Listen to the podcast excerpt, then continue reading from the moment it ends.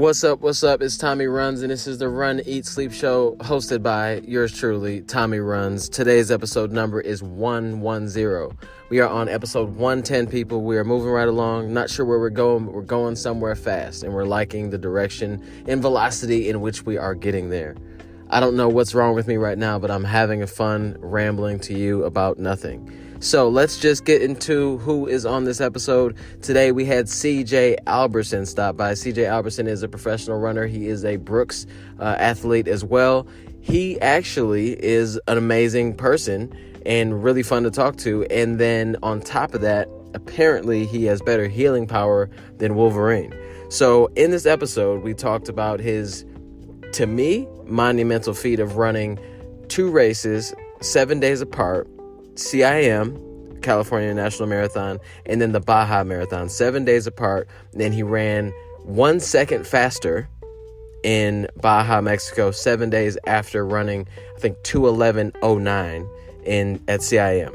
So it was like incredible bounce back ability, right? And went after it again to make sure that he had the Olympic standard. And it was, I just, I'm like, I'm still like, every time I say it, it's like, seems crazy. Like it seems like one should be much slower than the other. Maybe the one after the first one. I don't know. But I got a bunch of tips from him because if you know me, you know that I'm going to be running Osaka Marathon and Tokyo. So I got some tips on from him on how to recover faster. So I think all of us can you know, stand to learn a little bit more about recovery and how to do it fast because we have workouts and big long runs and we need to figure out how to recover quickly so we can be prepared for the next run and then also not be too sore from like big workout to next long run because soreness and things like that can cause you to change the way you run a little bit um, and maybe end up hurting yourself or want to stay off the road and not be motivated to get through your training block, blah, blah, blah, blah. So we talked about so much stuff. It was a really cool conversation. I got a bunch of tips from him. So hopefully you can also benefit from these tips. We talked about the Brooks Hyperion Elite 4, which he loves. It's a shoe that's going to be coming out very soon.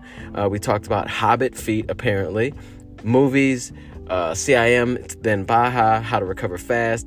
And then the coolest part was about nailing the nutrition because nutrition apparently is not only to help you get through that run, but it's a great way to help you recover as well. So we talked about nailing nutrition and mantras and all the things in between. Thank you so much, CJ. Thank you so much for checking out this episode. Make sure you subscribe. Enjoy this chat. Talk to you at the end. You were just talking about um uh the Hyperion Elite 4 and how it's how much it's a big step to the you know in the, in, the, in a good direction you ran a couple races in them recently, right? Yeah, I've ran. I think I think Boston was my first race in them, and then all my races this year have been in them. So the the past three races I've done in the past like five or six weeks were all in in the Hyperion Elite Fours. Um, so yeah, I've had them for a little while, but yeah, they're they're definitely great. Um, I actually do all of my mileage in them now because really they're my favorite uh, feeling shoe. Um, obviously, like they're fast and they're racing shoe, um, but they're also just light and you know have a lot of cushion. Um, yeah. But they're still like, yeah, I don't know. They they're just I just feel mo- most comfortable in them. Um, and the upper is really like I mean, there's nothing really there. It's uh, very, very flexible, and I have kind of awkwardly shaped feet, so my my feet are really thick and wide, and so they don't always fit great into into lots of shoes. Yeah. Um, but these, I think, the toe box is maybe a little bit wider, and the upper just kind of allows your your foot to, you know, to spread out or do what it wants. So my, my I actually feel comfortable in the shoe, just like, you know, without any of the technology, just like the way my foot actually feels in it feels comfortable, which isn't true for a lot of shoes. You know, since yeah. I started running when I was 10 years old, I've always like struggled to fit into shoes, but these I really like. Um, and then you know obviously like the technology and and uh, the cushion and the speed it just they just feel great and i you know get a a good supply of them. So if they feel yeah. way better than every other shoe you know i'm like all right yeah it's like it's like you don't have, yeah like us amateurs like we have to like kind of like save it like oh we really like this shoe. So only do one workout one long run make sure you like it and then hold off for like race day. But you're like no like just keep sending them. I'll, I'll keep wearing them. So is it yeah. true that is it true that um some shoes in the past like you've had to cut little portions of the sh- of the upper out so that your shoe your foot can do its thing? Yeah, basically just because my foot is um somewhere between like a two to three E and a four E. Like my right foot, it measures almost at like a four E, and they don't. I mean, they don't make that, especially in racing shoes. It's just they don't even make wide racing shoes at all. So my um, particularly on my, my right foot, like my pinky toes, just always, you know, been super smashed in, and it just Yeah. is, I get these like little like calluses and blisters on the Uh-huh. side of it. So I would just cut like little strips or like little holes right where my pinky goes, pinky Yeah. toe is, so we can like, you know, nudge out the side so that it's not, it's not like ballet shoes like all crinkled in and rubbing. Yeah. Yeah. So yeah, I've done that in the past, and then um, some shoes in the past, the the 'cause my foot is pretty thick, so the uh, I don't know, like where like the kind of the top of your foot is, it would rub Mhm. on that and give me some blisters. So I kind of cut like the tops of it a little bit differently. yeah, but, seen- um, I've- think I saw a picture of, like one of those, like almost like where the laces yeah, normally like that like that structure part there sometimes can be a little restrictive. yeah, yeah. That's And I have like a really thick foot, and um, it's interesting having kids now because like I see my toddler and Oh no. his little two-year-old feet are so like just thick like i mean they're they're big and kind of wide but just like the thickness of them is like you can really tell when you look at other little kids like man we have thick feet and so yeah that you know that top of the foot just gets restricted a little bit but in the in these hyperion in the elite fours i have no, i mean i don't need to alter them at all um you know not everyone's gonna have as big and wide as thick as feet as i do but um And you know but they should feel comfortable for anyone I I feel I mean I feel your pain to in a way because I mean I don't know if everybody knows it, but like I have like my feet are like long, like I have like I have bigger feet, I guess, for like my height, you know. So like I've always been kind of self conscious about like going like barefoot, you know, in public because it just like it doesn't like it to me when I look at it, like it doesn't fit, you know what I mean? Um, and like my kid one day was like, I think she was probably she had to be like maybe like six or seven or something like that. And like she asked her mom, like, is like, is dad a clown? You know? And she's like, No, what do you mean? And then like she picked up my shoe and was like, you know, this is has to be a clown shoe. Like, cause it was such it was so big compared to like her or whatever. So like I'm sure that you're like you look at your kid and you're like, okay, you got my feet, so here we go. You know, yeah, I'll I'll I'll, be, I'll prepare you for all the struggles of of a of a of a wide foot. I'm thinking I'm picturing like Hobbit feet for some reason right now.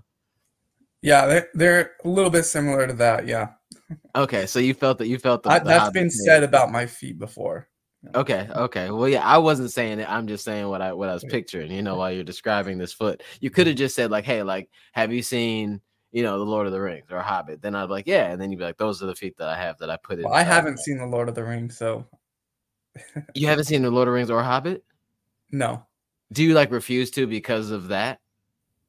no. I just I I think I saw one. Maybe it was the first one when I was like a, a young kid with my um with my family, Mhm. and we didn't know it was like a is it a trilogy? Uh, it's a multi-part. it's like a yeah, it's like six of them. Oh, okay, I don't know. See, it, what we didn't know it was a multi-parter, so the movie just kind of ended, and obviously the story wasn't finished, and we were just very confused. We're like, we've been in this movie theater for like three hours, Oh, and it ended, and it's just, you know, just that that like was- yeah, like what and, and we didn't particularly, I didn't particularly like it. Maybe if I watch some of them now, maybe I would like them more, but I don't know. I just never got into it. Never watched them. I uh never watched Star Wars either. I think I've seen one of them. I don't know which one. Okay, what else? but- what other? What other ones like are, just like out there that you just know you feel like you should have watched? Like, have you seen any like The Godfathers? No.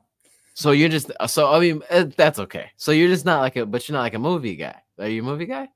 Uh no, not really. I pretty much only watch like just kind of light-hearted comedies that don't necessarily have a yeah, basically just like a just yeah, yeah, like no deep crazy storyline, just like some. Yeah, nice, sometimes I like those. Um but it's just got to have the right balance. Like it can't be like super super serious. But I do like. I mean, every once in a while, like I'll like a movie with a good plot. But if there's yeah. like too much action, like if if we if there's just like 20 minute scenes of like just battles or whatever, I kind of lose interest. Um, so it's like you know a good mix of like like an action comedy with kind of like a a mystery plot, like all kind of like that as well. Right. But right. um, so so like so John Wick is off the table. Yeah, because I I you know I Have I've heard the name but could not tell you who he is. or, I'll let you. I'll, I'll, let you know now. Based on what you just said, you don't want to watch any of those movies. I mean, he there's like hundreds of people die in each one by his hands. You know, like it's like the whole movie's action in him killing people. So, um, yeah, plot is he continue he doesn't die apparently. So, um, it, it's on like John Wick four right now, and he's killed a lot of people. So yeah, don't let's just skip that one for you. Um, and then on to like we. I feel like you got to try to give Lord of the Rings like one extra try. One day, maybe not today, but someday. Yeah, you know, like, maybe if my kids are interested in it, you know, we'll watch one and yeah. Well, because to my, to my defense though, like I watched it after like Hobbit had started, like because it's a three parter for Lord of the Rings, and then Hobbit's the like the prequel series to that. So like I started watching it after like five of these movies had already been like set and people were talking about for so much. I'm like, fine, I'll watch it. So I, I sat down to watch it in the comfort of my own home, not in the movie for three hours, um, with knowing that like eventually this is gonna be, you know, like even after the first movie, I know like, okay, gotta watch the second one because obviously there's gonna be more to this story. So I, I I, think I had a, a, heads up that it's gonna that was like a longer, you know, a sign on. You know what I mean? Yeah. Yeah. But anyway, so yeah, back to we haven't even talked about running yet. So you know, thank you so much for being on the show. Um, and you just recently did some pretty it's like in everybody's minds like it's it's a crazy thing that you just did um you ran wait wait first let me get let me get, get this correct so you ran cim right and then how many days later you ran uh the mar- the baja marathon it was a it was a week. So, so sunday to sunday. Sunday to sunday. And then you only ran well not only you ran one second faster in mexico than you did seven days before and that's 21109 and then 21108 yeah. And um did you know I, I don't even know what to ask you about this. Um did you know that like how did you do that uh i just i mean basically i just did it um yeah i did cim that, that was on the calendar wanted to do that and try to win it um and so i did and then the mexico race was just i i hadn't planned on doing it um but I don't know. I was just like thinking uh, that 211 30 time, like if it is hot in Orlando, might be difficult to hit. Mm-hmm. Um, you know, and I needed that time to be uh, to be eligible to to be selected for the Olympics if I'm top three at the Olympic trials. Um, and I have run that time, but none of the courses that I ran it on counted because there's there's different. Uh, you know, a race can can count for the Olympic trials and it can count for world rankings. Um, but it doesn't but it can still not count for for time standards so i hadn't ran a race that counted as a time standard under the 211.30 time. Um and i anticipate i'll run faster than that at the olympic trials but at uh um eight years ago in la when it was warm third place was 213 and it was like if that same scenario happens and i'm you know second or third and run 212 or 213 just like in la then i'm not going to get to go to the olympics. And i'm like I'm like, I don't want to have that stress. Um, so I, yeah. Whereas before, I guess I was kind of okay with having that stress. Um, but I don't know. I just, I just there was this race in Mexicali, and it seemed it was World Athletics certified. It, it counted as a as a time standard race.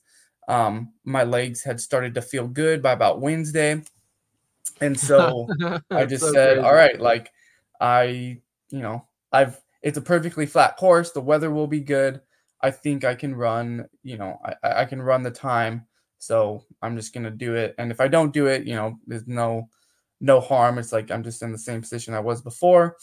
Um, and I know like, you know, if my legs are like really hurting or if there's an injury coming up or whatever, you know, whatever negatives you could think of as like why you shouldn't run a marathon back to back. Like I know that going in and I know how my body feels. So, you know, I knew I could just I could just drop out or stop at any time if there was going to be anything serious that would hamper my my training uh, yeah. for the Olympic trials. So yeah, there really wasn't much to lose. I just um yeah, I just kind of last minute, well, very last minute, decided to do it. And oh, so, you know, so like, I mean, like, what day did you sign up for this race? Uh, that win- Wednesday night. Man, poor, poor, poor, poor whoever there was, whoever like knew just in their mind that they were like a lock to win that race. then all of a sudden you're just like, you know what? I think I'm gonna run this race really quick. And congratulations on like not not only just running two great races back to back, but two wins back to back has to feel pretty good to end the year. Yeah, no, it's always fun. It's always fun to uh to run and win. And up until that point, I actually hadn't won like a big race. Um, you know, like CIM was a, a, fairly big race, and I hadn't won a race of that caliber before. Um, mm-hmm. I had been second a handful of times at some, you know, kind of uh, the tier below. Like you have the World like Marathon tier. majors, like Boston, New York, Chicago, and then like, under like, that, in the U.S. those are like tier one. Like, is I mean, is that is that is a tier one like a like a like a major marathon or like a very big race, and then like would like CIM be like a tier two type of yeah, yeah, you could call it. Yeah, yeah. Th- there's not like official tiers, but yeah, I would say like that. Like the three marathon, the three U.S. World Marathon major races are, you know, I would consider the tier one, and then you have like, you know, some races like CIM, Grandmas, um, Houston, you know, races like that that are probably like tier two, and so I've been, you know, top five or second at a handful of those type tier races um, but I had never won. So to, to win CIM was good just to get a just to get a win under my belt and know that I can yeah. finish out a race and win. Um, and then in Mexicali, same thing. It was you know I had I had a couple Kenyan athletes running with me for the majority of the race and even one you know all the way uh, until the last uh, five or six hundred meters. You know, and we were running fast. We were running two eleven, running around two eleven flat pace. So um, that was like a good competition. And um, again, it's not like a huge world marathon race, but it's still a um, still a decently fast race with some good competition and just practicing winning and uh, and actually getting the win is always fun. So um, yeah, it was a good two weeks, and yeah. then I've been able to go right into the training. I think I got the week after the Mexicali race, I got 127 miles in for, uh, that week. So basically I was able to, you know, jump right into training and it didn't like, you know, it's not like I had to take like two weeks off and be yeah. severely hampered in my training for the trials. It was like I basically could take a day or two easy and then I was, you know, into full normal training for the trials. What um I mean, you have to eh, I mean, not everybody's like I, know you saw when we talked about you, um, whether yeah, who heals faster, um, CJ Albertson or, or, or or uh, Wolverine. Like, what what do you attribute some of like the recovery? Um, I mean, because I mean, you're, you're, recovering really fast to be able to to to run two marathons back to back. Not only like just do them in the distance and maybe one's a few minutes off of the other because it's the you know seven days later, but you literally ran one second faster um, on maybe even arguably a more challenging course because it's flat and not net down. Um, uh, what do you attribute the the recovery process to and your ability to kind of turn that around like that? Um, well, first, I think the the flat course, like the perfectly flat course, like the Mexicali one was, is faster than a course like CIM. Obviously, CIM okay. is net downhill, but there is over 600 feet of elevation gain, um, which isn't trivial in a marathon. I mean, it's a good amount, and I'm not like just super super good uphill. So I think overall, just the, the impact and the toll CIM takes on your body is a lot more, or is at least a little bit more than a, a flat race. Okay. Um, and then, you know, the specific times will kind of vary from runner to runner. Obviously, CIM can be fast, um, but flat races, you know, I think are faster.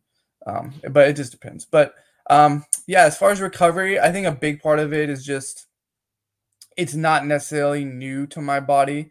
Um, you know, because when you think about soreness or anytime you've been sore, it's usually because you added some stimulus, some workout, something that you've you've maybe not never done before, but you haven't done for a while, or you haven't done it at that intensity. Um, you know, and so like if you start weightlifting, for example, you'll be really sore. But Mm-hmm. after you've been weightlifting for six months, even if you hit a pretty hard workout, you might be a little sore, but more likely you're just going to kind of be fatigued. You won't really feel like super sore. Like you can go lift the next day um, or two days later and and be relatively fine. And so I think for me and marathons, a lot of my long runs and training are very close to race pace. So it may not necessarily be a full marathon at my PR. Obviously, I'm not PRing every week, but I'm running pretty close. You know, if my race pace is between 455 to 5 flat for a marathon, um, then you know I'm running my long runs between like 505 to 510. Oh, Um, really? and so it's that's pretty close. So you're getting, you know, your muscles are getting uh, a similar, I don't know, fatigue level, I guess. Yeah. Um, and like all the things that you feel sore with. It's like I've I've done that so many times. Um, so that it's it's I, I'm still getting sore, like I'm still getting fatigued, but it's just like that's you know Yeah. it's it's way different than if like okay you've done two 20 mile long runs and prep for your marathon and now you go race a marathon that's one six miles longer but it's also faster than the pace you've been training Yeah. at like yeah you're gonna be pretty sore and beat up. So Yeah. um it's yeah it's just different. Um and i've done you know this is like my i think like my 19th marathon that i've actually raced. And then i've Mhm. done you know multiple 50ks i've done tons of runs 24 miles or longer in training. So it's just it's just i've done it so much. And then Yeah. there's aspects of nutrition in there so um it is it's easier to recover when you're not in like extreme glycogen debt. So like i'm taking you know like in a race i'm taking about 200 grams of carbohydrates just Mm. during the race itself. So hopefully i'm starting the race off with you know fully stocked glycogen levels um, and then i'm taking in 200 so obviously i'm still depleting it but i'm not getting like you know I, I still probably have some decent reserves in there. And then obviously i eat and stuff after so my glycogen stores can replenish um, fairly quickly after a race you know maybe within a within a day or two. And so that kind of signals to my body and its hormones and everything that like okay like you're you know you're you're okay. Like we're not in this extreme stress state where we're low on energy reserves. Like everything's good. So part of it is the nutrition during the race um hydrating throughout the race. Um i took some uh like Maurten bicarb the night before just kind of like preload with sodium and kind of keeps you held uh, hydrated.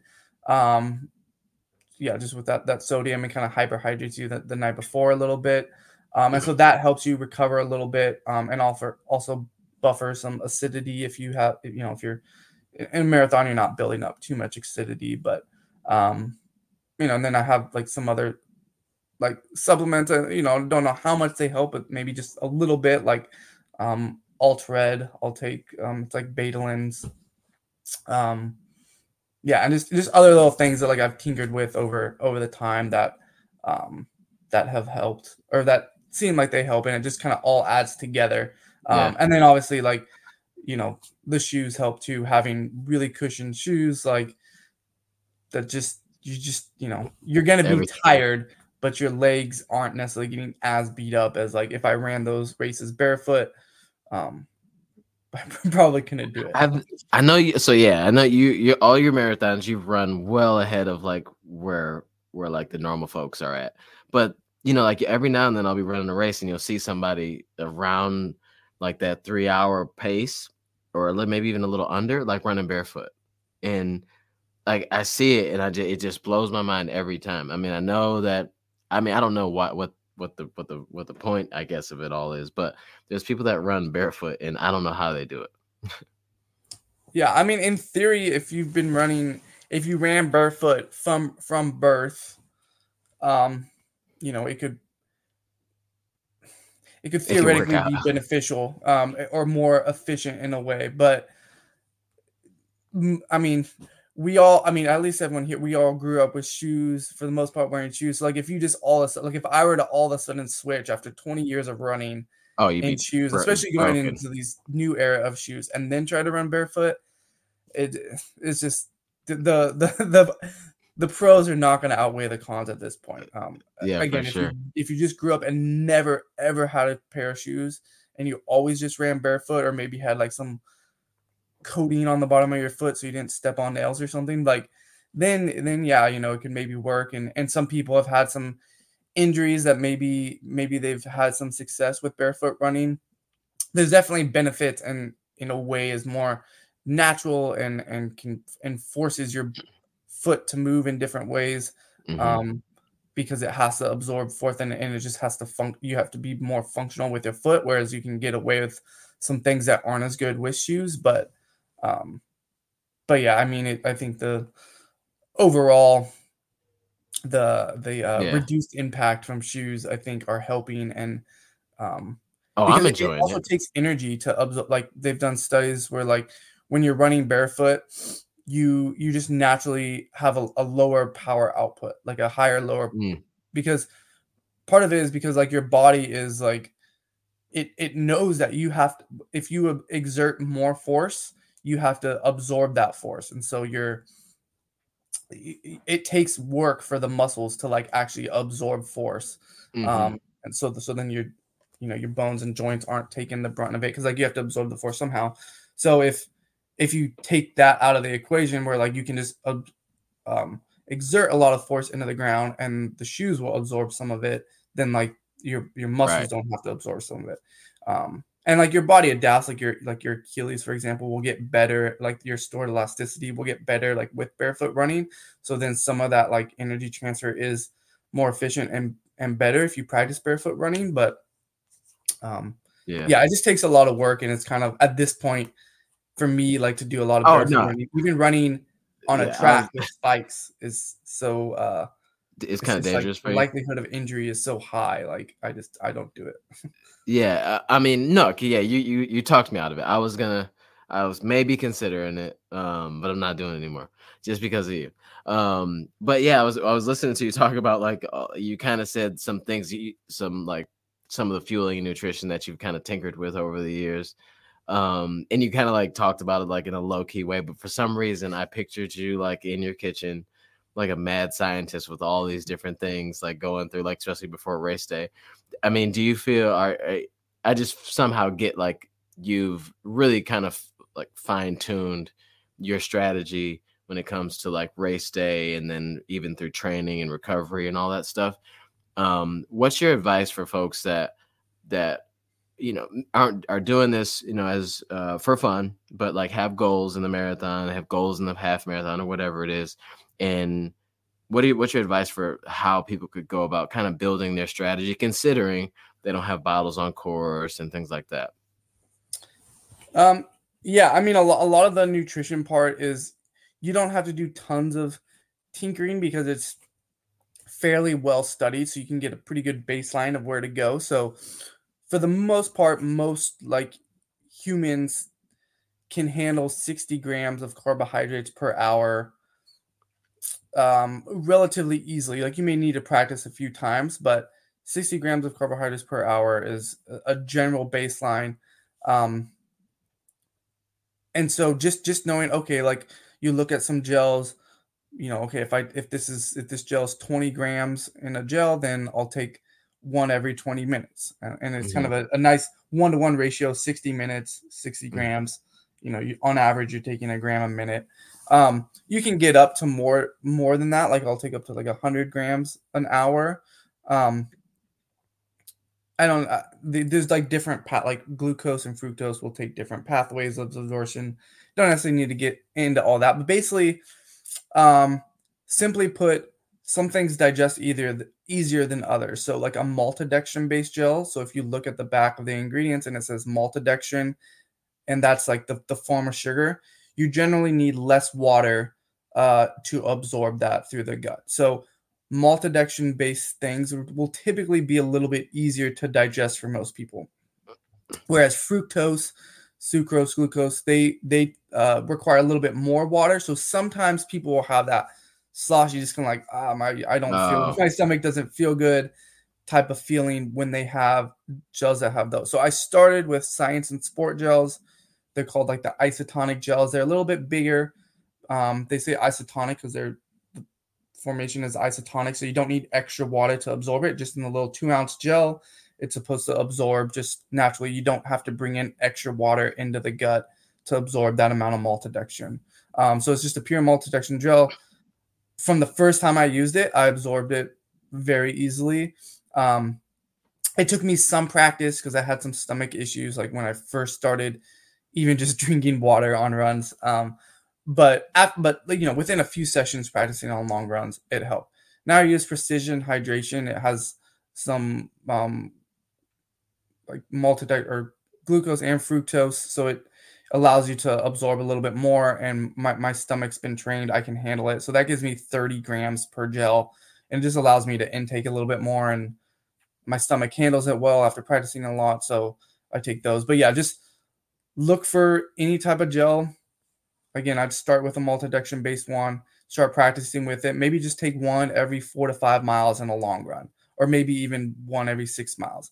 And then slowly, like as you start feel, feeling more comfortable with it, you know you don't have stomach issues, start to bring that down to where you're taking a gel every 20 minutes or so. Um, it's hard carrying them all on the course. Like if you're going to be taking like seven or eight gels in a race, yeah. like yeah, how do you hold them all? Um, we do. Get, I do get you know elites will have bottles out on the course, so I tape them to my bottle. But in the past, there has been some races where I haven't done that. So if the race is cool enough, arm warmers are great. Um, yeah, I can fit yeah. easily without any inconvenience or weird feeling at all. I can fit two gels in each arm warmer, so I'll have four just in my um, you know, just like right here, yeah. like on my wrist, and it's tight, so I don't feel anything. So that's four right there, and then I slip one in each little pocket so I don't get any jiggle or bounce from it. Because when I mm-hmm. start to put more than one in a pocket, it kind of bounces. I don't know, just feels weird. You get a little weird. So I can have six and feel almost nothing. Um, they also have the little waistbands. I don't mm-hmm. really like those. I don't know for whatever reason they just felt tight around my waist and I, I don't know. I just didn't really like. I I I want. I like them sometimes, but I don't know. Ultimately, I just didn't. I liked my arm sleeve way better. Um, but yeah. there are waistbands that can hold up to like six gels, and so I think if you find different little ways, if you're a woman, you know, you can put one in your sports bra or any cheat, basically huge cheat code, bro. Yeah. Such so, so, so the, the huge cheat code. I was like, you know, I was I think I was I was running with a lady and like she had one like in the spot, like in her sports bra. I'm like, that's like I can't even like I got yeah. on shorts here with like I got these little floppy pockets, you know. Um, but yeah, I, I love the the the arm sleeve thing. I've done I've done that a lot. The arm sleeve, um, you know, put the put the gels in there. Um, and people don't even think about it. Like they'll have them on and not even think to like stuff a gel in there or two.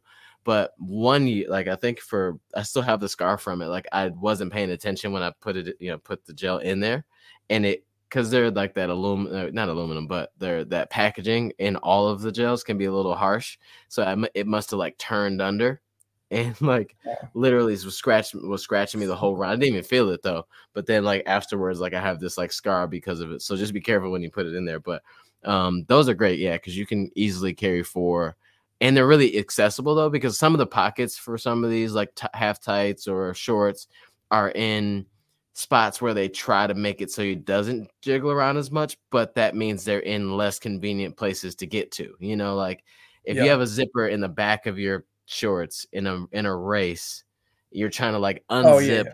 something and you know like that gets a little weird so i never use um, zippers yeah yeah you can't yeah you can't do zippers Brooks, it's just um the Brooks Sherpa shorts are uh, they're, they're great. I've taken so many gels, even on like my long runs, I'll put them in because they have like small pockets that are like fairly tight, but they're they're not zippered. Um, and so the gels stay in there pretty good. And they have like they have like three inch Sherpa short ones too, so you could race in them. You know, have like a mm. small split short type ones. Um, and then Brooks's racing shorts, I think they sell them. I don't know what they're called, but they're like the, the two inch ones. But they got they have like little pockets. They're probably made for like key pockets, but they're perfect for one gel in each. And there's like yeah. no movement because it's right on the side of your hip, but you can still grab it pretty easily because it's not a zipper. It's just like a little pouch type thing, but it's right. It fits perfectly for like a small gel. And so, um, yeah, you, you do have to fiddle with your gear because some pockets just aren't like the first time I uh, this isn't related to pockets, but the first time I ever ran a race where I taped my balls to my gel, I was concerned about them like falling off. So I, I used all this tape. so then when I grabbed the bottle, like I'm like, I cannot get this gel off because I'm trying to run five minute pace, trying to slash through all this tape, and I just way over taped it. And then I'm like, okay, like this is. Uh, it took me. So, what, like, what race? Like, what, what race was? What race was this? I Do don't know. I, it might have been this race in Modesto. It was a small marathon. I'm not. I don't fully remember. My hope was that you were going to say Modesto because. I just had one bottle. They just put one bottle out for me that I had like all of my stuff on to like restock my gels, and oh, okay. I, I don't know. I just way over taped it. So now I just use literally just one piece of of scotch tape and if you know if you tape it down good right in the middle of the gel it holds yeah. it down but then i can just like kind of click was, it right off and it comes out easy so it's taking me a little bit of time but um yeah i think i was hoping you, i was i was hoping you were gonna say like that you did that whole that tape job i was hoping you were gonna say like boston or something like that randomly oh no yeah yeah yeah um but um yeah speaking of speaking of boston i think that i mean that might have been like the first time that that like I like saw like you running, you know, or, or like maybe a lot of America was like, oh, who's this? You know, this guy's you know running really well. I mean, because you're you've you've self, you know, you've said that you love running downhill. You think you're a really great downhill runner, so you just took a take advantage of the opportunity to to try to put some pressure on the rest of the field and just go out in Boston first half quick and and, and go and and see what happens for the rest of the race. Um, talk to me about like that first like that first Boston for you and what the experience was like and um I kind of like wanted to know like what you were thinking like did you know I mean you obviously knew you were a good distance ahead at some point. Uh, what were your thoughts that day? Yeah the first Boston was I mean first it was super exciting because it was my first Boston my first world mar- uh, first major marathon. And so it was just yeah it was just like exciting to be in that environment. Um it was a little bit different. That was in like the race in October, and we were just coming off of COVID, and I didn't know what Boston was like, so I didn't know that it was uh not that it was like tamed down, but there were there were less people out. It was just a little yeah. bit different feel. Um, but it was my first one, so it seemed exciting enough to me. Um, yeah, and then as the race went out, I definitely wasn't expecting to lead. You know, obviously because you're running against you know some of the best guys in the world. Um, and I just kind of went out and just kind of did my own thing and in the beginning didn't really knew I had a lead or, or that it was that big or growing. Um, but then I kind of just went with it and just ran what I thought I could run um, and what felt comfortable in the moment because I, I, was I wasn't like oh I'm gonna slow down and wait for people. Mm-hmm. Um, so I just I just ran what felt comfortable and it's kind of funny because I you know in that race I had such a big lead, but that's out of the three times I've run Boston, that's the slowest I've ever gone out and at the first half. I went out around 64 20 or so uh, that race. And then the next year we went out at like 63 30. And then this year I was at 62 19. So I've gone over like a minute faster each time I've ran it the first half. Um, you know, like if I would have gone out the exact same way that I went uh, out that first year when I had that big two minute lead, I would have been two minutes behind this year. Um, oh, so wow. it was just, it was really just, um, I decided just to run what kind of felt comfortable to me in the moment. Um, and everyone else just ran historically very, very slow for the first half. Um, and so was it just, was, you know, it made for an interesting dynamic on TV, but um, it wasn't as maybe crazy as it seemed when you were watching it live. Yeah, yeah. Live, it's like, oh man, this guy's crazy, you know. Um, but it was it was it like histor- Did they go out historically slow, or do you feel like people are running it a little differently now? Um, it was historically slow. Maybe not like Boston is sometimes slow. I mean, it just every race is different because there's no mm-hmm. pacers. You know, the weather is always different. So it was on the slower end for a first half for sure. Mm, um, the past two years have been a little bit faster in the first half. Like this year, I mm. think was the second fastest, I think ever in terms of time, and the only you know for finishing time. And that the one year was kind of an outlier year because they had a like a 20 mile an hour tailwind. Um, yeah, and yeah, usually yeah, Boston's always a headwind.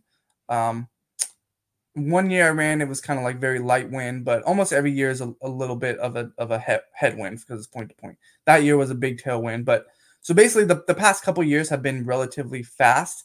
I think it will kind of always be on the faster end now. Um, and there'll be, you know, there'll be an outlier year where it's slower because of weather or something. But I think just with with the shoes and the level of depth of talent of people now, it's just never going to be that slow. Like the first half is always going to be, mm-hmm. you know, under 64 minutes now, and, and you're gonna and winning times, you know, are gonna be at least 207 or faster.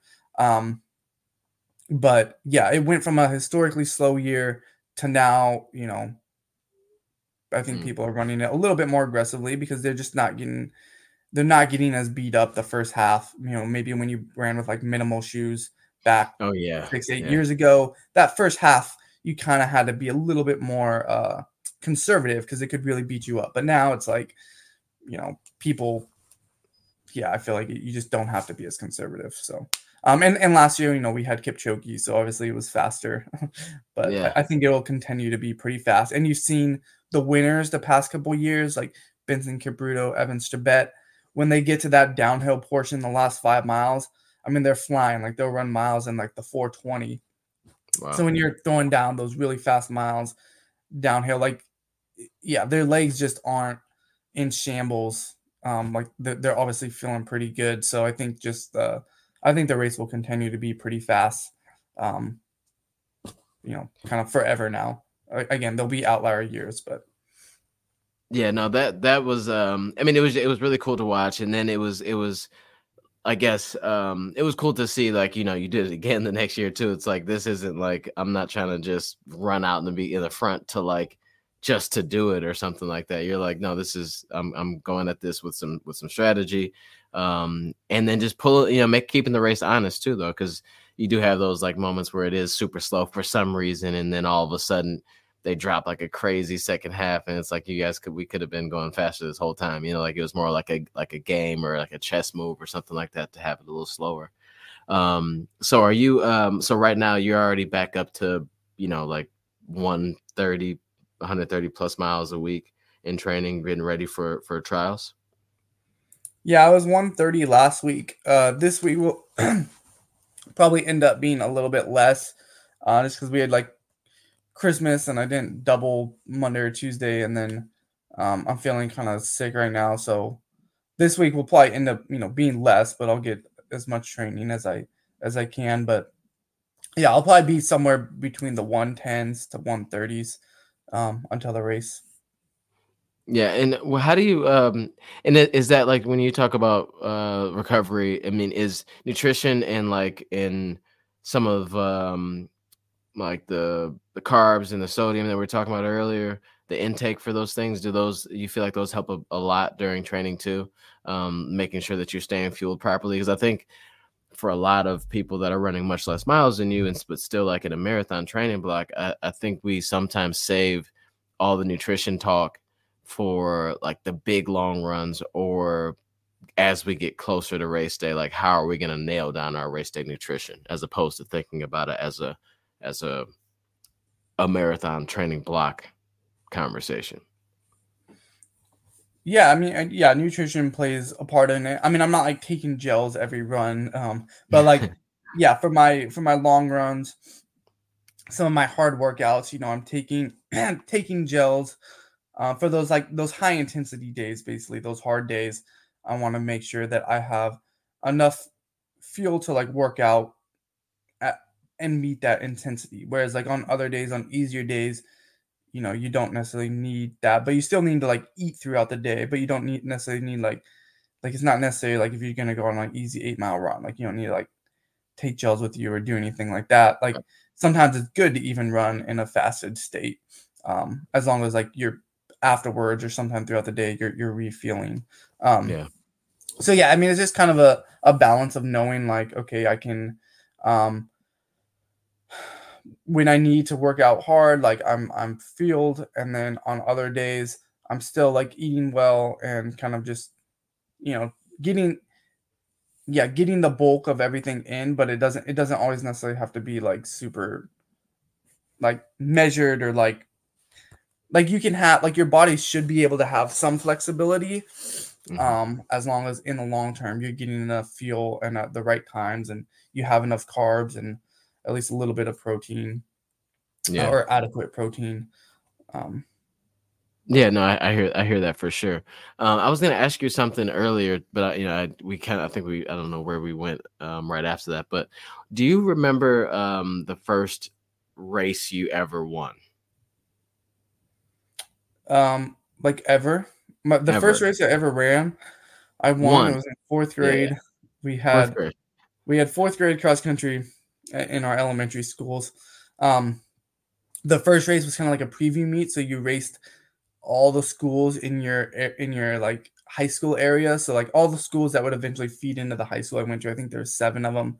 We all all the fourth graders raced, and um, I ended up winning that race. And then it was like that was the first race I'd ever done, and I won. And so I was like, oh, that was that was cool. Oh, here Like, we I are. liked- Yeah, I liked running. I liked winning, and then I, I won every race that season. Um, at least in the, in- our district. Then I, I did some like I think it was like some AAU races, or I, maybe did one or two AAU races. Uh, racing people from like kind of over the the valley and and the state, and I Yeah. um I lost some of those, but in my area, the first season I won. So Yeah, so I mean, I think starting off with like, it was that like the beginning to your running every like that was the first time you really started running like that, or were you running a lot before and like at home or something like that, and then jumped in the fourth grade race? Um, no, yeah, that was my first time. I didn't know running was a sport before before fourth grade. Um, I think I mean I'd heard of like track, but like cross country I'd never heard of, and I didn't really. I I did like a bunch of sports. Like I did, you know, basketball, baseball, wrestling, flag football, soccer, you know, all the sports that you can do. Um, and then when I had gone to the, gone to the elementary school I ended up going to in fourth grade in the fall cross country was the only sport that you were you could do you had to be in fifth grade to play football um so i just you know my dad was like yeah there's cross country in the fall so i just kind of went out for it um i always liked running like you know looking back even in like practices for other sports like you'd have to run or do conditioning or whatever and i always tried to win i never just got through the conditioning like i wanted to win every every time we ran to the wall or back whatever it was like I had to try to win.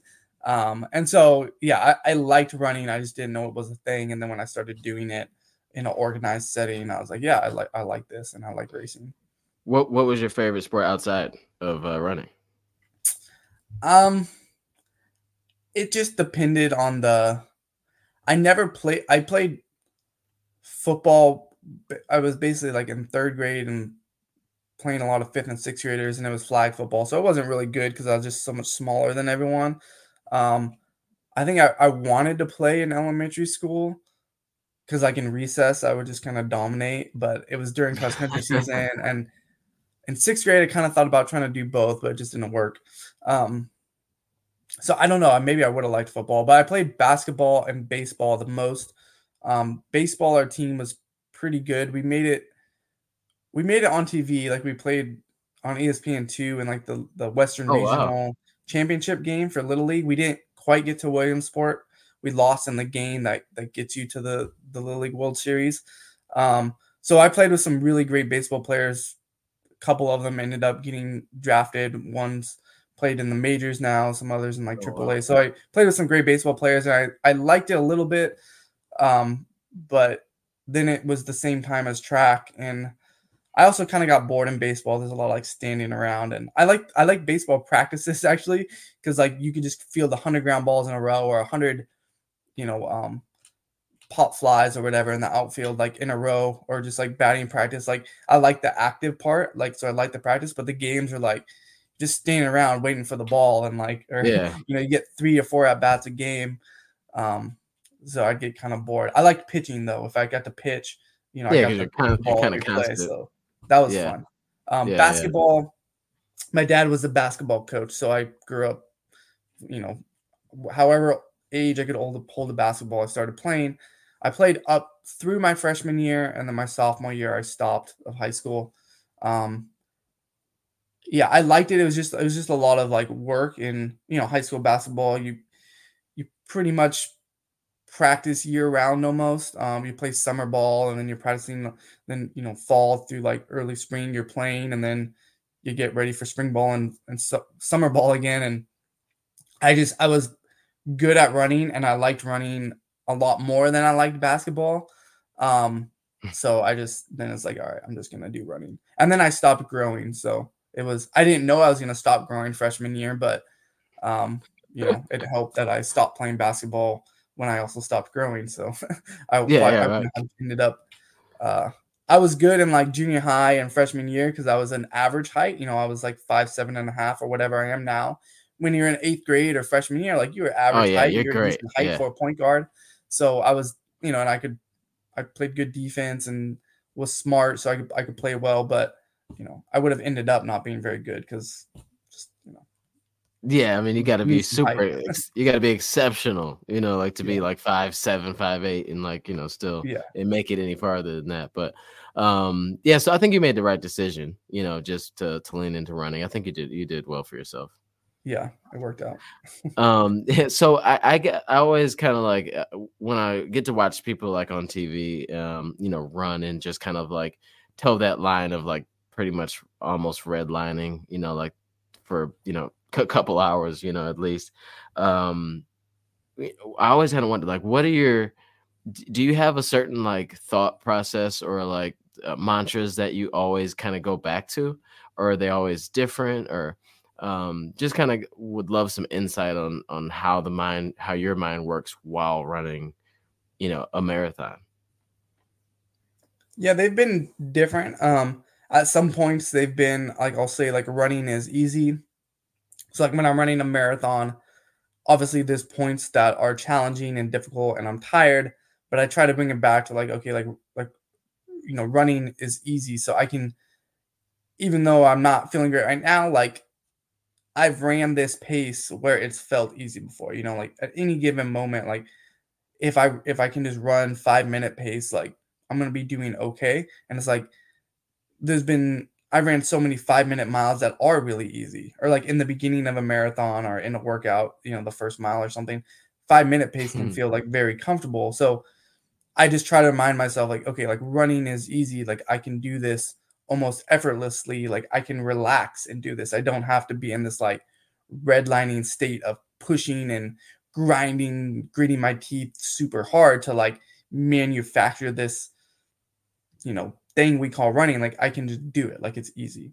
Um, so that's one thing like I told myself uh before, and I still say it a little bit now, um, just to get myself to relax and to to not force it and and to just you know be able to do it. Um, and then now sometimes like I'll think of like my my family and like my kids and my wife and just like I'll like say their names or just like think about them because especially if I'm running someplace where they aren't there or like or maybe they Mm. are there but like they're you know I know they're gonna be at the finish line or whatever. They're not like with me in the moment. I'm just like remembering them and saying their names and just like trying to um yeah, I don't know, give me some like sense of of comfort, but also like a bigger, you know, reason of like, you know, why I'm why I'm running. Yeah. yeah i've had like i've had like my daughter or my kids i've had my kids at races before where it's like i'll hit this moment where i'm like yo i could just if i could just slow down or stop right now that'd be great but then i'll kind of think like oh they're here at the finish line you know even though they probably don't care what time i finish you know like they're not like oh my gosh this guy's you know like he, he said he was going to try to go for this time and he's passed it. Um they're not like that but i always kind of think like what would i want to be able to see them number one and tell and and not tell them but kind of know that i gave it everything to get there. But then even when they're not there i try to position it like what would i tell my son like because he he runs cross country in track now too. But like Mhm. or even my daughter too like she doesn't run but like what would i tell her what i i- about this moment you know like what i want her to to take from this like i could you know say like everybody goes through troubles or like moments where you just think you can't keep going in life in general um and i try to like think about I got to live up to something about that so that I can parent them, you know, in a way that is like real, you know what I mean? Cuz like if you if you if you stop every time it gets a little challenging or whatever, um you know, how you to how you going to tell your kids to like keep pushing, you know? Yeah, yeah, and I've done that like with with coaching too, um because I coach college athletes, and so like things that I tell them in workouts or in races, um, then I'm thinking about like yeah, I'm thinking about what exactly what you said. Like, what am I normally telling them, or what do I want to tell them? So then, like, I tell my tell myself that, um, and you know, it's it's harder to to take your own advice when you're racing and going through it, but yeah, um, yeah. But then also, you know, it's it does help because you're like, man, like I'm, I've been telling them this for like the past three months. Like now I gotta do it because I've like oh, I've them race all fall. Like now I have to do what what they've done and what I've seen them do and what I've told them to do. So yeah, I think like for for anybody in any sport or even any activity, like if you have someone that you like coach or mentor or like teach or whatever, like it also is going to help you um because yeah you you you know you don't want to be hypocritical or like you want to follow like what you're saying so um, and, and it also gives you another perspective. So no matter where you're at, I think if you have like at least someone in life that you're somewhat teaching or coaching or parenting or something, like that can help you in your own endeavors too. What uh, I was gonna say, like it's kind of segued into it. Well, like what have you learned, or um, what do you feel like you're better at since becoming like for in your own running, but since becoming a coach? Um, I think I'm a little bit more uh, kind of flexible with my own running or you know if i have like bad days i remember like in, in high school um and then in in the college if I'd had like bad races um or even some bad workouts like it would just really get to me you know like mentally it just i don't know i'd always want to come like prove myself the next workout or the next race and it it just like took like a lot like it was very mentally kind of draining um, yeah. and like every workout was kind of a big deal. Um, but yeah, but and then as I you know started coaching is like the day to day your workout like you're gonna have some workouts that are good and some workouts that are bad and like even though I always knew that when you start coaching like you really see that more and so it's like okay like you know maybe you had a bad workout or like you didn't feel great the couple days leading up to the race like as a coach like I know like physically you're fine. Like nothing about you has changed physiologically. You're still in good shape. We've done all this other training. Like you can still race good and like you don't need to freak out because you had this one bad workout or you had this week where you just felt kind of bad and like now you feel like you're never going to be able to run fast again or race good again. never so, again. Yeah, ever again. Yeah. Um, so it's just yeah, it just becomes more easy to see that as a coach because you deal with so many different athletes and you see it so much. So now, like when I'm training and racing, it's like if I have those those workouts that aren't good, they're still frustrating. Like I still get frustrated, I still get upset, I still have that feeling of like, oh man, I just want to like be able to nail this workout, or or I don't want to feel up, or like I feel like I'm behind, or I feel like yet like yesterday. I, it makes sense now because I'm kind of feeling sick, but I just felt terrible during my workout, and I I just wanted to like kind of like cry, like just mainly because I was like exhausted. Like logically, I was like, I know I'm gonna be fine, but like I was just like, I can't even run right now. Like I just feel yeah. awful. Um, and so yeah, like in the past, that would have maybe dragged me down for like weeks or so. But now it's just like, okay, I know it doesn't matter. It's one day, it's fine. Even multiple days, like you're gonna have ebbs and flows.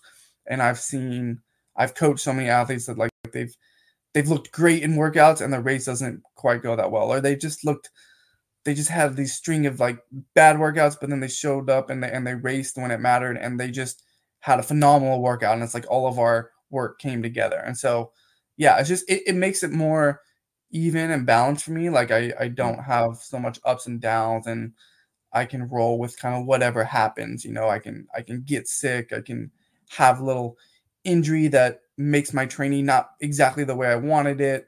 Um, you know, I can take days off on where normally like the week of a race I want to be feeling good every single day, so I have to run every day so I can remind myself I feel good. It's like you know, earlier in this block, like I before my first race at Two Cities, I had been having this hamstring pain, and I just took the two days before the race completely off, which I've never done. But it was just like I was confident that like my fitness isn't going to change in two days. Like nothing is, I'm fine. yeah, mentally, I just could not do that before. I couldn't handle it, but now it's like I can. So that's been the biggest is just the flexibility and the confidence of like knowing that for the most part you're fine. Like you just have to not overthink it. Yeah, I mean, we all know it too. Like we Yeah. we hear it so many times. It's like you know, a couple missed, a couple bombed workouts, or in. I've even heard like because um you know my coach is actually is uh, Melissa Johnson White. Are you familiar? Um, She runs she runs with Hanson's uh, Hanson's Brooks. Oh, okay, yeah, yeah. Yeah, yeah. So Melissa, like she she's always told me that um it's like if you don't have a couple really tough like workouts where close to bombing or bomb one of them or something, then I mean you- you're not maybe you're not even pushing. Like sometimes like having like a bombed workout means you're you're really reaching for like another level, a next level. So it's like you can embrace some of these workouts. Like if you gave it everything you had and you just really somehow couldn't get through it, um, but you gave it all you had, like that's a that's a that you should pat yourself on the back for like for reaching that far. Because sometimes you can, if you're in that moment in that thing where you're just kind of running the same workouts over and over, um, you could do like a workout in your sleep and like you know pat like say I nailed every workout this whole training block. But did you like reach to that next level, or did you try to like push yourself a little further? So it's actually not a bad thing sometimes if you're kind of you know trying to break another barrier. Like if for those people out there like trying to break four hours or break three hours, and it's a big jump for you, there's gonna be workouts where you you it's gonna be tough. You know, there's gonna be a workout where you might bomb, and that's okay. You know, just recover and get back out there the next day. You know, Yeah. but yeah, like so it, it's tough to it's tough in in the moment. It's it feels terrible. It's like especially like in the workout, you're like, oh my my whole my my goal race is is I might as well just not go to Boston now because because like six weeks before I had a bad workout. But you can tell yourself some crazy stuff while you're out there. But as as long as you can like come sit down and think about it, like one day is not going to do anything. Just eat well, recover, get your your recovery running the next day, and you should be you, you'll you know a lot of times you crush the next workout. So it is what it is, you know.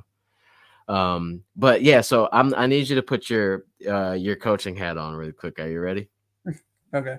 All right. So so I um I, before you did your your your CIM Mexico double, um I had signed up for Osaka uh marathon and then I'm also going to be doing Tokyo marathon which is 7 days apart. Um normal folks are telling me like you're crazy, why would you do that, you know? But there's obviously people that have done it, you know, many times and even several weekends in a row they run a marathon. But I want your tips because I mean, you didn't just run two marathons, like you literally ran them um, back to back in both very well within a very close, you know, um, time period or you know, a finishing time. What do, what are your tips for me going to Japan, which is probably another level of, of difficulty, um, to do these two well? Like, because I have what what are we like? Um, like eight weeks, eight nine weeks out. So I have some some time to maybe do things in training slightly different. You know what I mean? Yeah. Um yeah, I mean and training will be a big part of it. Uh so just you know, I, I don't know how much mileage you typically run, but typically like for recovering for something like that where it's it's mainly gonna be how well your body holds up, you know, mileage is probably gonna be a little bit more important. Um a lot of times like mileage isn't always the answer, but I think for a race like this where it's largely going to, or two races where it's largely going to depend on can everything hold up for two marathons, you know, basically in a row. Um, you know, just more mileage simply is probably going to help. Um, but then along with more mileage, I think doing some very like intense, not necessarily intense, but basically almost like all out speed stuff. Um, so sprinting like basically 100%. Um, uphill and downhill, but I'd have like uh, uphill sprints are great like as a start, but then also like sprinting all out flat. Um, and then even doing some maybe not all out, maybe 95% um, downhill once you get used to sprinting because that's gonna um, that's basically like weightlifting or like ply like plyometrics like you know plyometrics like will increase our efficiency and help us be a little bit more durable. But sprinting is just a basically an advanced plyometric. Um, and so yeah, if you can sprint, it's basically gonna like it's almost like really high intensity weight training too. It's gonna like increase your basically like your overall ceiling. Um, mm-hmm. and so I think that's a maybe a under uh, an under weighted i don't know what to say underutilized thing for not getting sores like just sprint because like i remember one time i hadn't sprinted in a while and i just went and i did like 600 meter sprints and i was so sore the next day and it's like because you you haven't used that power output you haven't challenged those muscles to that degree of power that maybe that range of motion um yeah. contracting that hard under so um and and that can you know that's gonna over uh, kind of stimulate things. And so like you you can get some you can get kind of hardened because of that. So sprinting along with high mileage like if you just run a bunch of slow miles you know then you're going to get really sore. But if you do some sprinting um, in addition to your normal like speed workouts like 400s mile repeats whatever you do tempo runs yeah. um, that's going to help. And then just like long you know maybe pushing it a little bit on your long runs um, you don't necessarily have to run like more than a marathon distance, but having like I'd want to have like a good amount of runs over 20 miles, you know, in that mm-hmm. 20 to 25 range, maybe even a couple over over distance. Um, just so just so you know that you can you can handle it pretty well. And then pacing once you get into the actual race. Um, because usually we have little zones that we're pretty comfortable in where like we can run and not be super sore. But then if we push five, 10 seconds a mile beyond that, um, then like we just our legs just start to break down so much faster. So mm-hmm. um, you know, like if you go out a little bit too quick, just in a single marathon, you may pay for it a little bit, but you're those miles that like you're paying for it, you're gonna be more sore than afterwards. Whereas if you start a little bit more conservatively, you stay within your range the whole time, you're probably not gonna be as sore. And then I'd say like push at the end, but that last mile where like you really go to kick, like that's really where I will feel more sore. Like if I run a race and I just kind of like not cruise it in, but I just kind of run my normal pace in. You know, I'm I'm I'm tired because it's a marathon, but it's different than when I'm just really battling that last 5K and then I'm kicking and sprinting the last 400. Yeah. Like those are the races I'm usually pretty wrecked after. So um, you know, I don't want to tell you not to run as hard as you can, but if you just yeah. run consistently and in your zone, yeah, like you're gonna run relatively the same time, anyways. Um, maybe save that last five seconds you could get out of the last 400 for the second race, but um, and then I think. Oh right, I see what you're saying. Yeah, yeah. It's like it's like remember that you're you know that the, it doesn't seem like a long like I only have a half mile left. Let me push um, that you're only gaining maybe what five, 10 seconds probably in that anyway. I mean, you're not, unless you're dropping your pace by like what 40, 50 seconds, but you're not doing by that point. But um, it's easy to, to push right then instead of just like holding off for sure. Yeah. But yeah, and yeah, and a lot of that will be like in the first like 10 miles of your race. Like if you've, if you ran, you know, maybe 10, 15 seconds a mile faster than you anticipated, then those um, last, those last like five, 10 miles can be really hard, which in a marathon sometimes is fine. But when you have another one, it's like you're just really going to be kind of, yeah. Yeah. Gonna, yeah. I mean, take longer yeah. Yeah, it's like, and, and I'm just, I'm right now, I'm still trying to like figure out which race is going to be like the one that I, you know, place more like importance of time on. Um, so I'm just trying to figure that out too. And like I've already done, uh, I just did an 18 miler last, this last past Sunday, which I think that typically I probably wouldn't have been at 18 just yet. Um, so I think we're we're we're probably gonna just to give you like a range, like for for Boston, like last this this year, I think I got up to like you know like maybe mid 70s. Um, the most I've done was like mid 80s for for for a trend for a race, but I think this time we're gonna get to like mid 90s leading up to the first one. Um, so I think that there's some consideration of like more mileage will will hopefully mean more endurance or more um you know ability to like snap back from one to the next. So yeah I, will definitely they're both hmm? pretty flat right? Yes yes i think the, i think they're both very flat actually. And i guess apparently yeah, they're both fast too. Yeah, so you're I mean, again, if you if you're pacing within that zone that you normally run in, I, I think you'll end up being fine. Like the hilly races are hard because you have those I mean, hill downhills have a lot more impact, but also like you're running faster than you know you normally mm-hmm. would. So it's just it's more force, more impact, your larger ranges of motion.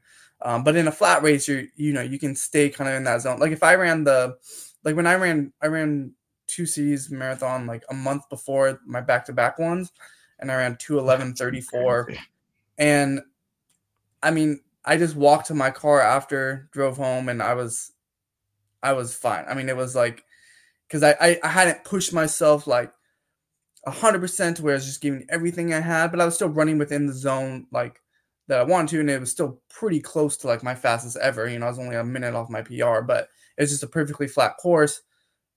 Everything was was within limits of what I had done before, mm-hmm. um, and you know there wasn't anything to really take me out. Now when I ran CIM, that was I only ran 30 seconds faster than I did at two cities, but like just all the downhills, you're going faster on the downs. You have some miles in the 440s then you mm-hmm. like ups and stuff. And so like that race, I was way more sore than I was for two cities. And then after the the Mexicali one, um, I mean I had almost zero. Like I felt great. like the next day yeah. I was fine. So I think the oh two flat races, you might not feel fine, but I think you'll be able to do it. And then I will also just try to keep moving. Like the, I really like doubling. I maybe don't don't have to double, but like go on a walk like that. Even like if the race is early morning, oh, okay. you know, go on a walk or get on a bike or do kind of something.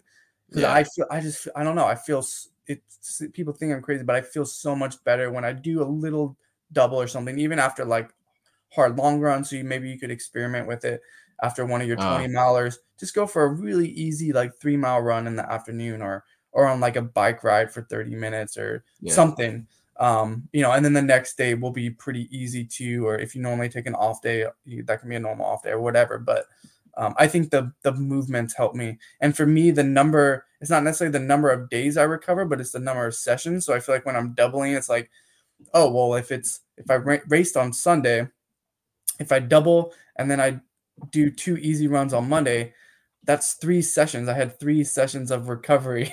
so then yeah, by yeah. Tuesday, I'm good. it doesn't always work like that, but uh, I think maybe there is something to it if you've trained somewhat like that.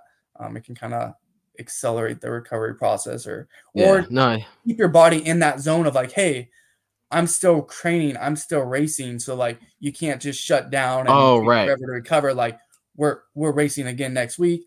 Yeah, you know, just like when you train, like you know, you do your long runs, like you're gonna, you know, you do 18 milers or yeah. it's gonna build up like 22, but then two three days later you're going to be doing a speed workout so like you don't have yeah. all this time to just sit around and do nothing like you you know and you don't even yeah, think twice about it whereas that i mean that 22 miles is i mean that's that's a lot marathon, so. yeah yeah yeah yeah and uh, so what yeah one of the things for sure that like that when you when you in the beginning that i'm like oh that could probably that that's that's plays a big role in that that ability to go back and do it again is that like you know a lot of your longer runs you are very close to to your race pace.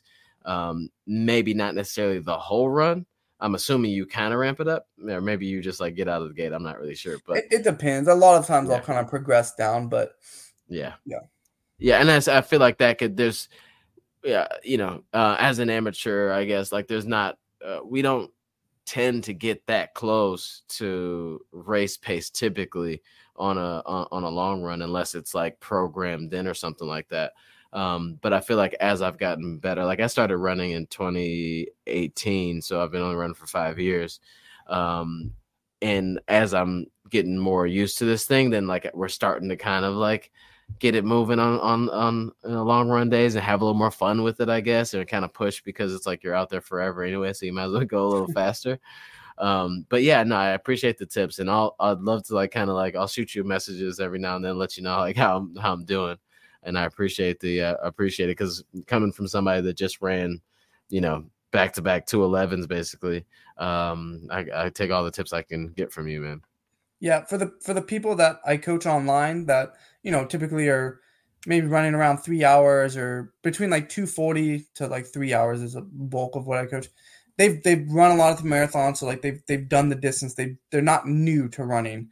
So once we kind of once they're in that uh genre, like they they've ran a lot. They it's not their first time doing 20 miles. Then it's like okay, when we're training after we're in decent shape, I try to have most of the long runs be within 20 to 30 seconds of of mm-hmm. marathon race pace. 30 seconds is typically pretty easy and then you know sometimes they'll start at like 20 seconds and then sometimes get on like a day they feel good finish fairly close to their marathon race pace and mm-hmm. that just becomes a normal week like it's not anything special i'll just put like 20 miles moderate or 22 miles moderate on the schedule and if their if their race pace is uh like 610 pace then they're running that 20 miles moderate at like 630 to 640 pace maybe starting a little slower and progressing down a little bit but most of the runs within like a 20 second range. There's not like yeah. this huge progression, but so yeah, and then and like you know maybe the first season we worked together that's a little weird at first, but but pretty much a, almost hundred percent of the people I coach now like they're fine doing that and they, yeah. they end up feeling good and we may not have a PR race every time, but our marathon the marathon races are pretty on like you know we typically know almost exactly what they're gonna run within a few minutes and yeah um, so yeah because they're because they're so used to you know being able to to like hold pace. Yeah. Yeah. Um, but yeah, man. So I no, I appreciate it. I, am I'm, I'm looking forward to it. I know it's gonna be tough, uh, but I'll be doing I'll be running that after after your your Orlando marathon that's coming up. It's a little old thing that um, has a few mm-hmm. loops around Orlando. I had a chance to go down there and kind of see the course or and kind of preview it a bit. Um, and it it seems like it'll fit right into to someone like you that kind of like that you know you're I mean, to my to my knowledge of what I've seen, you're like you're a grinder. Like you'll get out there and hold pace, and then just stay with the pack and go. Um, there's some straightaways that should be pretty fun to watch on TV for sure. Um, how, what on on the excitement level? I mean, I know, we've got two months, a little little over two months left, right?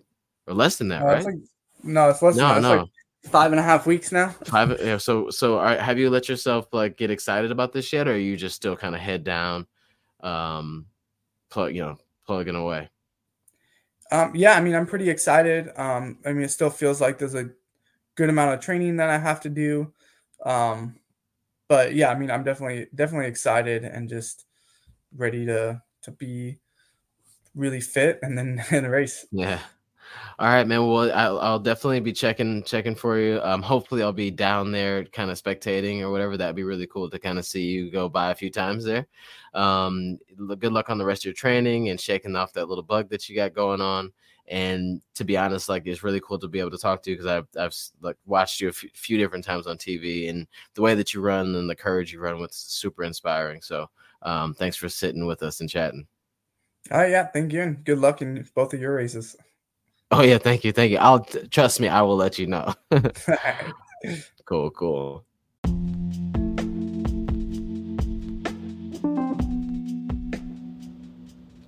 Whew. So that was a good episode. I had a great conversation. So much to take away from that one because I feel like there's so many times where in this journey is like we could use just a little bit of advice of how to put things together and how to string together big efforts and big workouts and big runs. And then also at the same time, I loved how someone as a professional runner and a coach now could take away the moment of like, you know what, I can have a little bit more leeway in my life. I can have a little more like, oh, if I didn't hit that workout as well as I thought I wanted to, it's still okay. Because I know if I speak for myself, I'm not a professional runner at all. And sometimes I have a bad workout or like a bad run, and I think about it for like days. So I love that he, of all people, that's going for the you know the Olympic trials in just a couple weeks, you know, can still say like, hey, um, it's okay to like bomb a workout or have not the best race or whatever. You can move on. There's things to be learned. You don't have to nail every run or every workout. So I love that part of it as well, and it was kind of a surprise for me to hear that, you know, um, that he learned that as a coach and he's applied that to his own professional running life. So, thanks so much, CJ, for the information. Thank you so much for all the tips on hopefully how I can run Osaka and Tokyo well. Um, and then actually just added some layers on like how I could just be a stronger, better, faster recovering you know, amateur runner. So thanks so much for your time.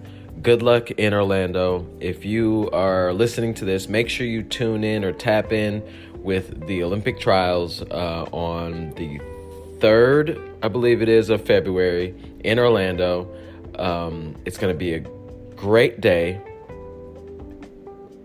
CJ is going to be going out and trying to make sure that he's top three for the Olympic trials to go to the Olympics and represent the U.S. So, big shout out to CJ. Thanks for joining the show. Then also, good luck in Orlando. Thanks for listening, guys. Make sure you follow CJ on Instagram, follow the Running Sleep Show on Instagram, and if you are not already, subscribe to this podcast. Leave a review or something like that. Share it with a friend. Post about it on Instagram. We want more followers. We want more subscribers. We want more engagement so that we can keep getting good guests. Thank you. Run, eat, sleep, and repeat. Thank you.